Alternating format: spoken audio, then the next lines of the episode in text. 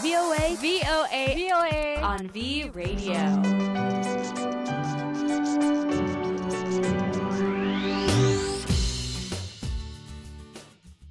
Pameran kopi specialty terbesar dunia, Specialty Coffee Expo, diselenggarakan di kota New Orleans, negara bagian Louisiana, di tengah pandemi COVID-19. Indonesia sebagai salah satu produsen kopi terbesar dunia ikut serta dalam acara pameran besar pertama pasca badai Aida yang melanda kota di tepi sungai Mississippi ini. Berikut laporan VOA.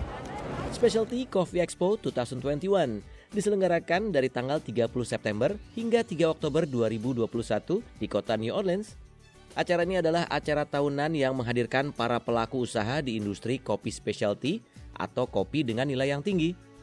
Berdasarkan data dari website Specialty Coffee Association, sebelum pandemi ada sekitar 14.000 pengunjung, termasuk sekitar 500 peserta pameran yang berasal dari 75 negara yang meramaikan pameran ini. Namun tahun ini jumlahnya jauh lebih sedikit, yaitu kurang dari 200 peserta pameran. Hal ini tidak saja karena masih merebaknya virus corona, tetapi juga karena sempat muncul keraguan atas kesiapan New Orleans sebagai tuan rumah setelah sempat diterjang badai Aida akhir Agustus lalu.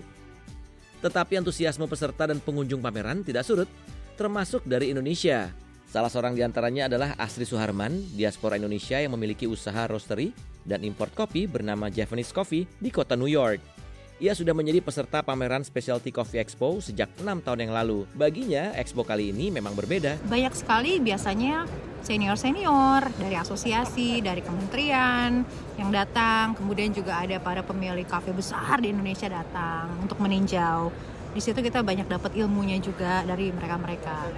Kemudian kalau dilihat dari segi bisnisnya, agak sepi memang. Tapi bukan berarti keikutsertaannya kali ini tidak membuahkan hasil. Kebetulan alhamdulillah uh, dari tim kita ada satu pembeli dari Finlandia tapi cuma satu biasanya banyak gitu. Nanti Oktober kita kirim sisanya roster-roster kecil dari kuantitas mungkin tidak bisa terlalu besar cuma nantinya bisa bisa lebih besar lagi kan jadi ada potensial potensial klien juga. Oke, tak hanya diaspora Indonesia di Amerika, ada pula sejumlah pelaku usaha kopi yang didatangkan langsung dari Indonesia. Seperti Justinus Sunyoto dari Koperasi Arisarina di Gayo, Aceh. Yang pertama adalah uh, kita jadi increasing spirit. Jadi kita semakin berusaha untuk bisa lebih. Ya. Karena biasanya dalam setiap pameran kita selalu berjumpa dengan orang-orang baru uh, yang bisa menjadi potensial buyer. Dari pengalamannya mengikuti pameran berskala internasional, bukan hanya transaksi pesanan dua kontainer biji kopi yang pernah didapatkannya, tetapi juga lebih mengenal karakter pembeli dari berbagai negara. Di Korea itu bagaimana karakternya, lalu kemudian di, di Eropa bagaimana karakternya, dan Amerika juga berbeda karakternya.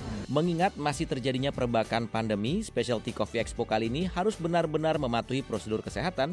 Sebagian acara yang dinilai kurang aman untuk mencegah perbakan ditiadakan, antara lain cupping session atau mencicipi beberapa jenis kopi secara bersama-sama. Peserta dan pengunjung pameran diwajibkan menyertakan bukti hasil tes negatif COVID-19 terlepas apakah orang tersebut sudah divaksin atau belum. Di depan area masuk bahkan disediakan sarana untuk melakukan tes PCR secara gratis bagi yang belum sempat melakukan tes.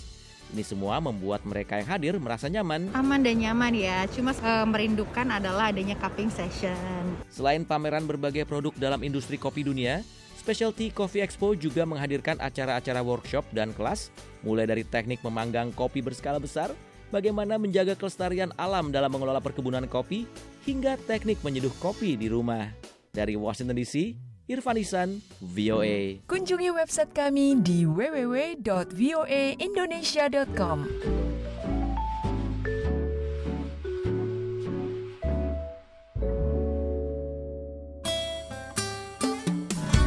The voice of America.